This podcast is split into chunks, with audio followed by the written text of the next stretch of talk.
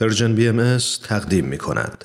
شباهت اسامی شخصیت های این داستان با افراد واقعی کاملا اتفاقی است.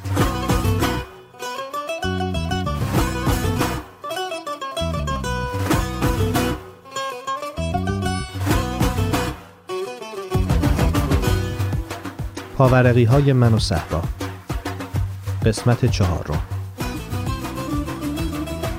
عصبانی رسیدم کنار دکه روزنامه فروشی سر خیابون که جلوش دو سه نفر وایستاده بودن.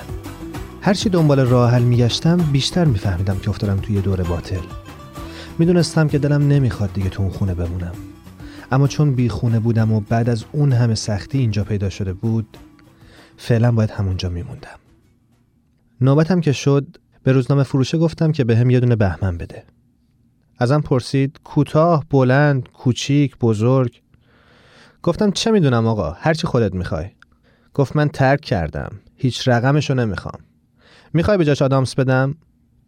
دو تا دختر مدرسه ای که واستاده بودم به تماشا کردن مجله ها زدن زیر خنده که تا با اخم نگاشون کردم ترسیدن و علکی کاریکاتور بیمزه رو به هم نشون دادن که مثلا دارم به اون میخندن. فکر کردم حتما خیلی معلومه که با این قد و هیکل برای اولین بار دارم سیگار می‌خرم. و خجالت کشیدم. گفتم آقا من اعصاب ندارم سر به سرم نذار یه نخ بهمن می‌خوام همین. روزنامه فروشه یکی از انواع بهمنش رو که برام مهم نبود کدومه به طرفم گرفت و گفت شما که این کار نیستی خودت رو علکی علکی گیر ننداز. همین یه نخ سیگار. بیحوصله گفتم می‌دونم آقا. معتادم می‌کنه و میافتم کنار جوب. دوباره دخترها یواشکی و با دستای جلوی دهن زدن زیر خنده.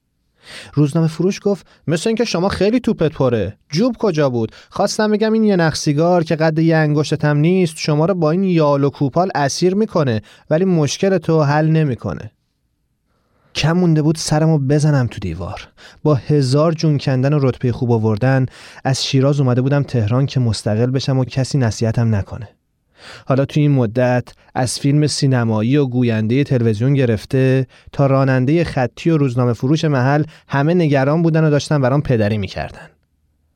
برای اینکه دست از سرم برداره گفتم هرچی شما بگی. اصلا فکر کن هوس کردم یه سیگار دود کنم. اشکالی داره؟ روزنامه فروش گفت من کیم که واسه شما تعیین تکلیف کنم؟ بعد اسکناسو که ازم گرفت گفت یه چیزی بهت بگم که خودم خیلی دیر یاد گرفتم. آدمیزاد حالشو باید از اون بالا خوب کنه و با انگشت سرشو نشون داد. دلم می‌خواست بهش بگم برادر من اون بالا از بس فکر کرده فعلا از کار افتاده ولی دیگه هیچی نگفتم. پولو دادم و بی هدف را افتادم. اینقدر گیج و با عجله اومده بودم بیرون که یادم رفته بود لباس کافی بپوشم و سرما داشت می‌رفت توی استخونم. رفتم تو ورودی یه پاساژ که از یه گوشش هوای گرم می‌زد بیرون واستادم و موبایلم رو در آوردم اول باید با مجید تکلیفم روشن می‌کردم. گوشی رو که برداشت با صدای پچپچه گفت بله. با تعجب گفتم مجید؟ گفت بله خودمم. از جایی که بود صدای فریاد میومد گفت نمی‌تونم بلند حرف بزنم. دارم از تمرین یه تئاتر عکس می‌گیرم. تحت تاثیر مجید منم با صدای آروم گفتم من باید باد حرف بزنم. مجید گفت آخه تو چرا یواش حرف می‌زنی؟ و ریز ریز خندید و گفت گوشی گوشی. بالاخره بعد از چند دقیقه که برام مثل چند ساعت گذشت مجید رضایت داد از توی سالن بیاد بیرون و حالا می‌خواست با هیجان راجب تئاتر حرف بزنه.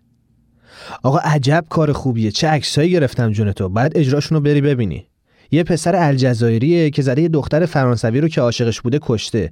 چون معتقد اینا نجسن داستان داره بعد از انقلاب الجزایر اتفاق میافته. درست زمانی که دیگه نه جنگی هست نه اختلافی ولی اینا توی ذهنشون هنوز گفتم مجید جان ببخش که حرفتو قطع می‌کنم ولی یکم حالم گرفته است. یه سوال داشتم. گفت چی شده؟ با رفیقای من دعوت شده؟ و خندید. گفتم نه بابا چه دعوایی؟ یه سوال داشتم ازت. گفت نه دیگه سوال اضافی امتیاز می‌خوره. و باز خندید. گفتم مجید جان چرا انقدر بامزدگی می‌کنی؟ یه سوال جدی دارم. تو می‌دونستی صحبا بهاییه؟ مجید سکوت کرد. فکر کردم تلفن قطع شده. گفتم الو؟ با لحنی که دیگه شوخی نبود گفت گوشی دستمه. آره می‌دونستم بهاییه. چطور مگه؟ چیزی شده؟ گفتم نه چیزی نشده ولی من نمی‌دونستم. یه دفعه امروز بچه خواهرش اومد و یه چیزایی از دعاهاشون خوند بعدش امیر گفت که اینا بهایی هن. مجید گفت خب؟ گفتم خب که خب؟ به من نگفته بودی. مجید گفت راستش فکر نمی‌کردم باید بگم. گفتم عجیبه من که اینا رو نمیشناختم. تو به من معرفیشون کردی. گفت چون خودم اصولا به این چیزا فکر نمی کنم. یعنی مسئلم نیست دین و اینجور حرفا. انقدر کار جدی دارم که دیگه گفتم ببین بحث بیکاری و پرکاری نیست. خودت هم می‌دونی. قضیه بهایی بودن ایناست. گفت ببین پدر صحبا خدا بیامرز دوست صمیمی عموم بوده. ما با اینا بزرگ شدیم. به خاطر همین دیگه حواسم نیست که قضیه اونا چیه و قضیه ما چیه. ولی شاید باید به تو می‌گفتم. حالا می‌خوای بری از اونجا گفتم آره ولی اول باید یه جای دیگه پیدا کنم مجید دوباره برگشت به لحن همیشگیشو گفت استاد حالا مگه می‌خوای باشون وصلت کنی؟ اصلا فکر کن رفتی خارج اگه بری هند یا کانادا می‌پرسی از صابخونت که هلو مستر دین شما چیه؟ نمی‌دونم چرا برای چند ثانیه یاد اون بابایی افتادم که توی اسپانیا بود و قبل از رسیدن اشکان داشتم باهاش راجع به در و دیوار چت می‌کردم. گفتم اونجا خارجه. یا دین ندارن یا مسیحی و یهودیان. دیگه از فرق و مسلک خبری نیست. گفت خیلی شمشیر رو از رو بستی مسلک و فرقه و بعد با خنده گفت شما هر جا بری در عذابی استاد. چون بهایی ها دیگه همه جا هستن. و باز خندید.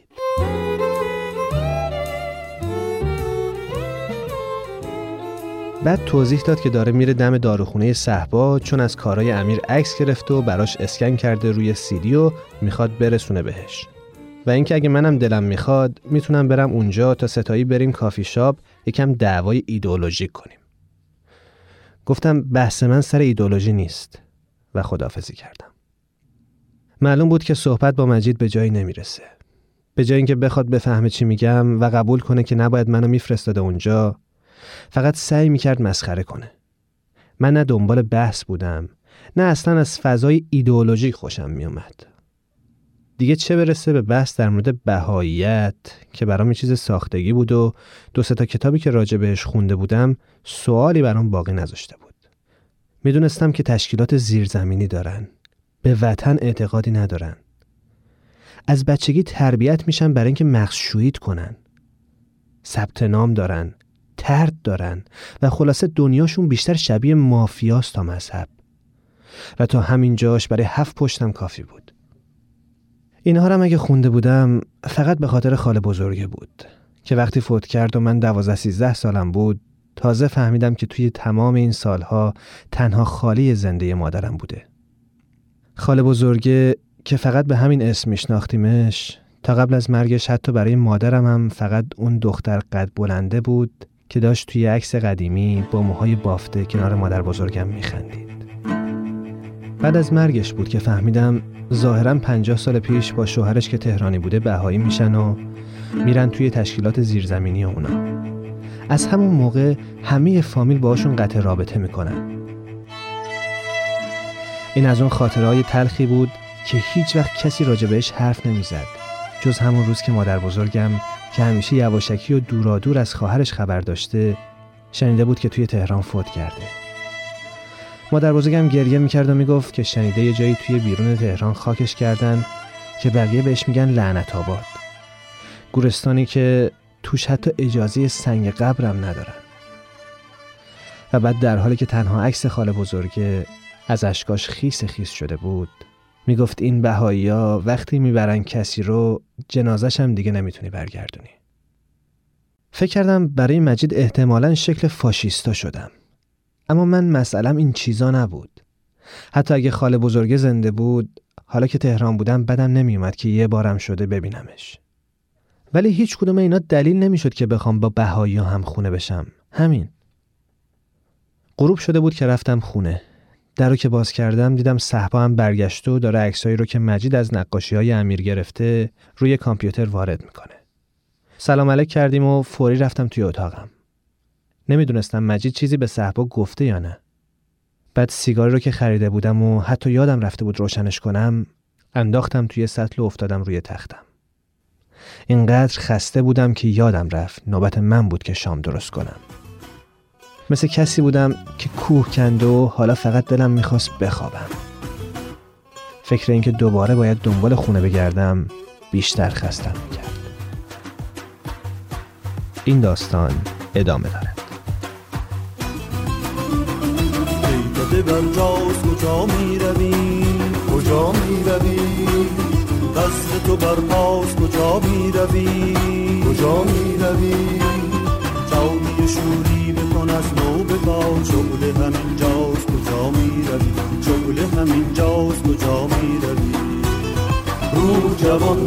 جوان دل جوان خیز بدم در تن عالم روان. رو جوان جس جوان دل جوان خیز بدم در تن عالم روان.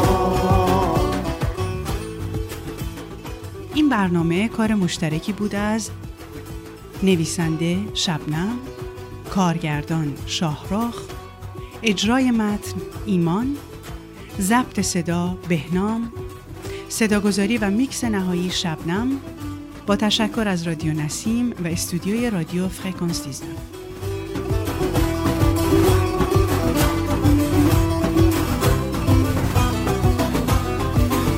ببین خوش که نمایان شده ساکن قلب همه یاران شده.